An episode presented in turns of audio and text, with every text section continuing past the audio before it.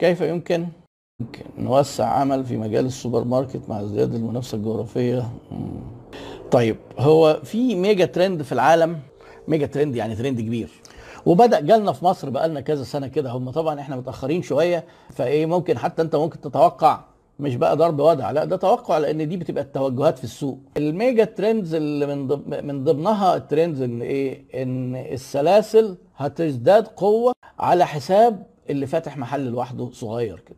وده طبعا هتلاقي ناس كتير في السوق بدأت تحس بيه. تبص دلوقتي مثلا إيه واحد فاتح محل أحذية عنده مشاكل في المحل بتاعه فما يتزنق كده ويقول لك لا خلاص ده مش كسب مش كسبان يقوم بايعه يجي يشتري واحد عنده 100 محل أحذية يكسب.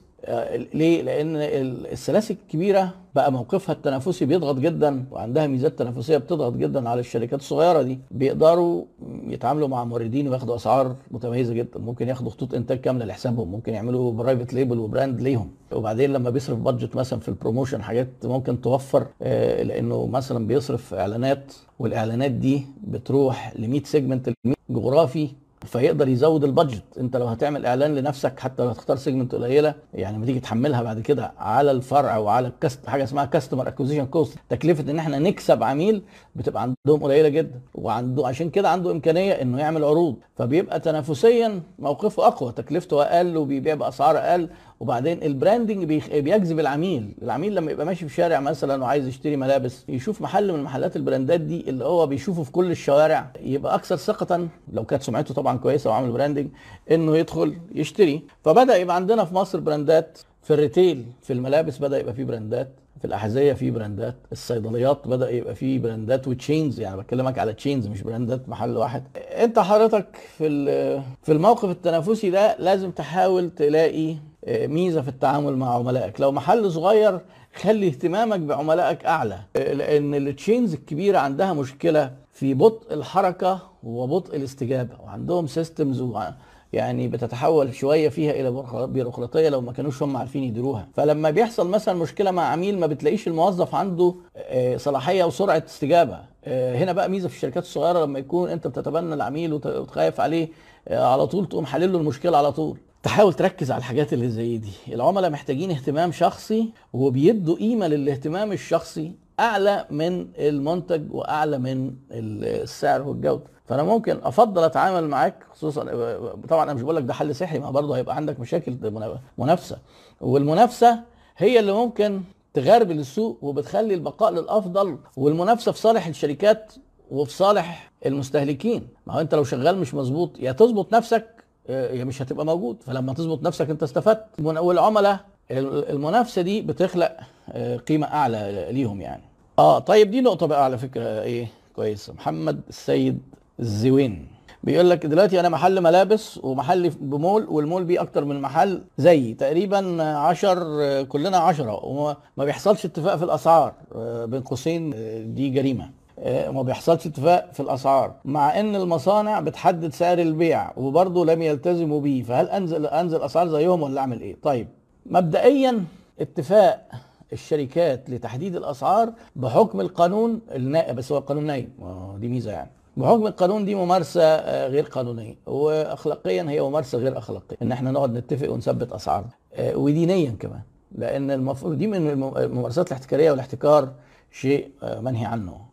والسوق لازم يتساب لحرية العرض والطلب وهو ده اللي بيظبط السوق. لما تيجي حضرتك تقول لي المصنع محدد سعر ما هو ما يقدرش يلزم الناس. المصنع ما يقدرش يلزم الناس بسعر لأن أنت دلوقتي الشركات مش كلها زي بعضها. أنا لو شركة وفاتح جديد وعايز أجيب زبون وفي شركات بتفكر تفكير أنا بعتبره ذكي بصراحة. يجي يقول لك إيه؟ أنا مثلا عايز أعمل اسم جديد والحاجة هشتريها ب 100 وأبيعها ب 100 مع إن كل السوق حوالي 130 أنا هبيعها ب 100 طب ما أنت كده مش هتكسب. آه.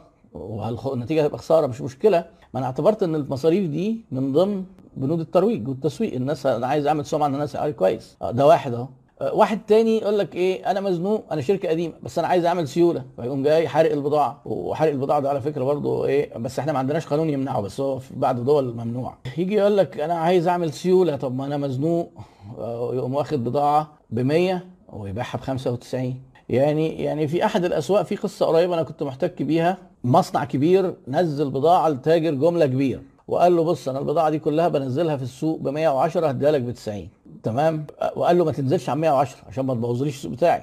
فالتاجر ده قام واخد البضاعة وعلشان هو عليه شيكات ومحتاج سيولة قام باي قام متفق مع حد يديها له ب 85 نقدي.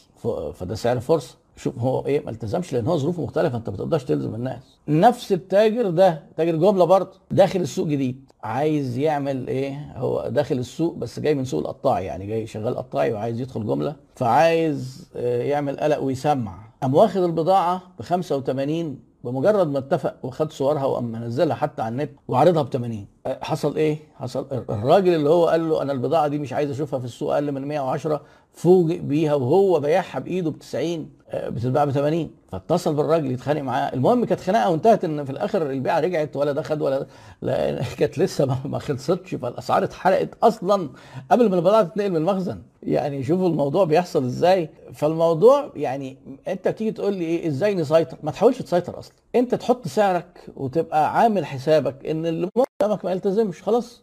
تديله margin يتحرك فيه. عايز انت مثلا إيه؟ عايز انت تتحكم شوية. ازنق ال margin بس هتصرف فلوس branding عشان الحاجة بتاعتك تتباع. ما إحنا ما هو بقى مرتبط التسعير بالخصومات الأمور مرتبطة ببعضها. وإحنا بنيجي نتكلم في التسعير بنقول خصومات الموزعين. وخصومات الموزعين والتجار بتختلف قطاعي عن جملة. لازم الجملة ياخد خصم أعلى. بس علشان هو ما يبقاش كسبان ومزنوق لازم أنت تكون عامل branding والزباين بتسأله على البضاعة. اللي هو بقى حاجة اسمها pull في push إن أنت تبيع البضاعة اللي بتاع الجملة ومالكش أنت دعوه وفي pull إن أنت تنزلها له هو مزنوق دايما بيتسأل عليها فهو شغال فيها غصب عنه. يقول لك لولا إنها الحاجة دي بتطلب بالاسم والله ما كنا خدناها منك. آه ليه؟ لأن أنت شغال pull وده طبعا نجاح.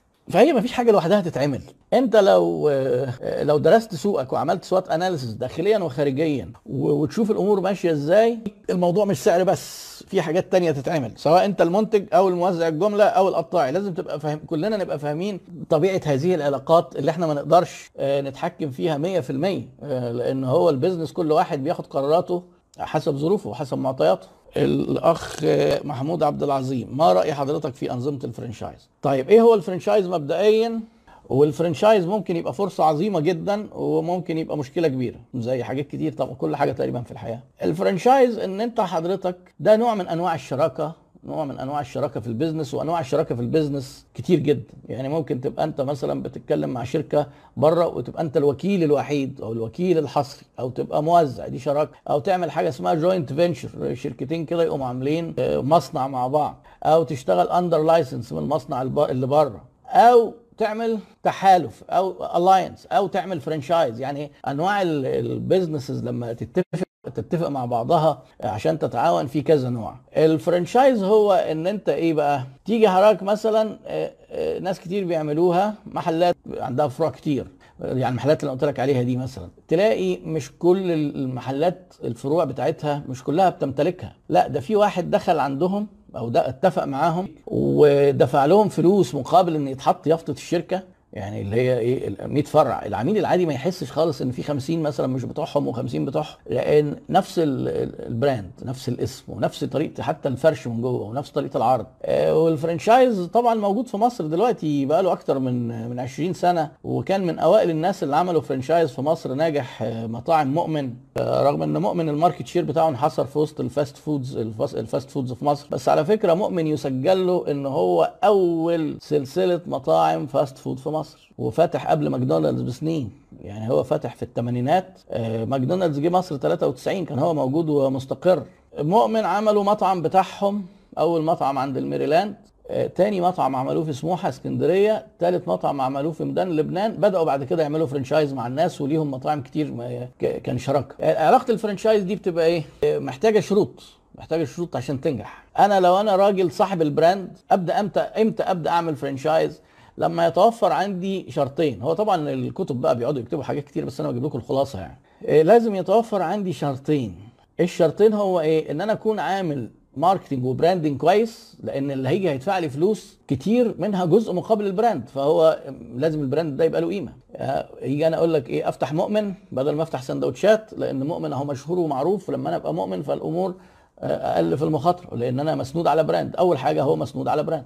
لازم أنا كصاحب ال brand كمان أبقى مسنود على system وعندي تفاصيله وال system يبقى scalable يقبل النمو بسرعة ويقبل دخول فروع بدون مشاكل. عشان كده ما ينفعش انت تبقى عندك فرع واحد وتاني فرع يبقى franchise لازم تجرب تاني وتالت فرع franchise تضمن إن ال system scalable وإن في فروع لأن إدارة محل غير غير اتنين. يعني النقلة التانية دي مختلفة خالص لأن بقى في عندك حاجة مركزية بقى ممكن يبقى مخازن مركزية مشتريات مركزية ممكن يبقى مطبخ مركزي علشان يعمل الأكل وبعد كده مؤمن حتى عملوا 3 chefs قدام. بعدها يبقى إحنا قلنا إيه؟ brand و system إيه اللي يخلي بقى واحد يدفع فلوس أكتر وهو مستثمر؟ ان هو الميزة نفسها ال brand ال risk أقل. وبعدين مش محتاج بقى لو أنا هفتح مطعم زي بتاع السندوتشات ده أنا مش محتاج بقى اعرف اقعد اتعلم يا ترى أجيب الفراخ من مين؟ واجيبها أنا واجهزها ولا بجيبها متجهزة؟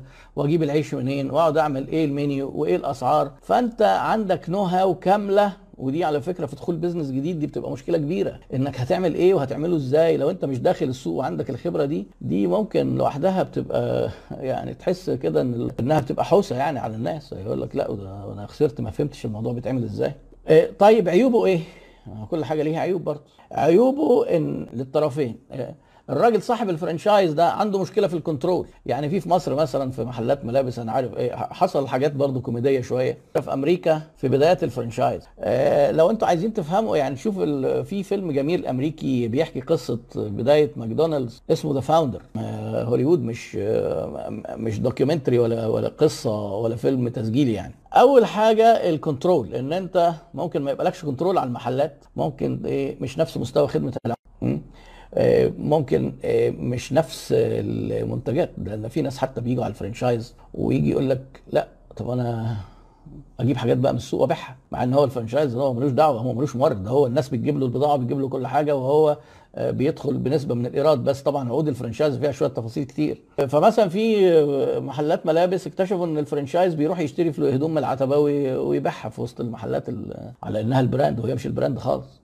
محلات سندوتشات. وده برضه موجود في فيلم The Founder الراجل كانوا أول ما بدأ ماكدونالدز كان beef burger بس فلقى إن في فروع ماضيين معاه عقود franchise بيبيعوا فراخ. جابوا مكنة اللي بتعمل الفراخ دي. حتى الراجل انفعل جدا وراح يتخانق معاهم وبتاع. الكلام ده ظريف في الفيلم هو بيحكي لك التطور. دي مشاكل كانت في الخمسينات في أمريكا. دي موجودة عندنا في ال franchise حاليا.